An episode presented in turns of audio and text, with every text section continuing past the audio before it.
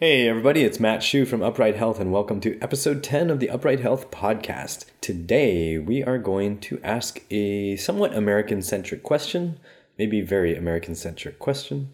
So, this is a little bit of food for thought for you. The question is Do you think Thanksgiving as we know it is dying? I'm not talking about the parts where we give thanks. I think that part should I think it should stay intact. I think it's still staying intact for a lot of people.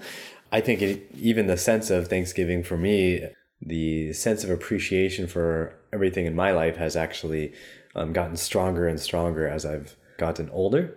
But um, Thanksgiving, as we know it, involves turkey, mashed potatoes, gravy, stuffing, sweet potatoes, cranberry sauce. And I think that's everything. Plus, whatever other random stuff you're going to throw in there. And in conversations I've had with clients since Thanksgiving, I've heard two very common things.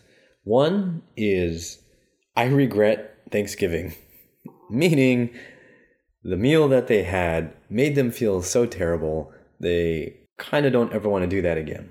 And I actually had people say they don't ever want to do that again. The second thing I heard a lot of was, oh, Thanksgiving dinner was great. We had a scaled down version, so it wasn't huge and it wasn't disgusting and it didn't make me feel like a total wreck. So it was pretty good. So, my question to you again is Do you think Thanksgiving is dying? And as a corollary, do you think it should be dying?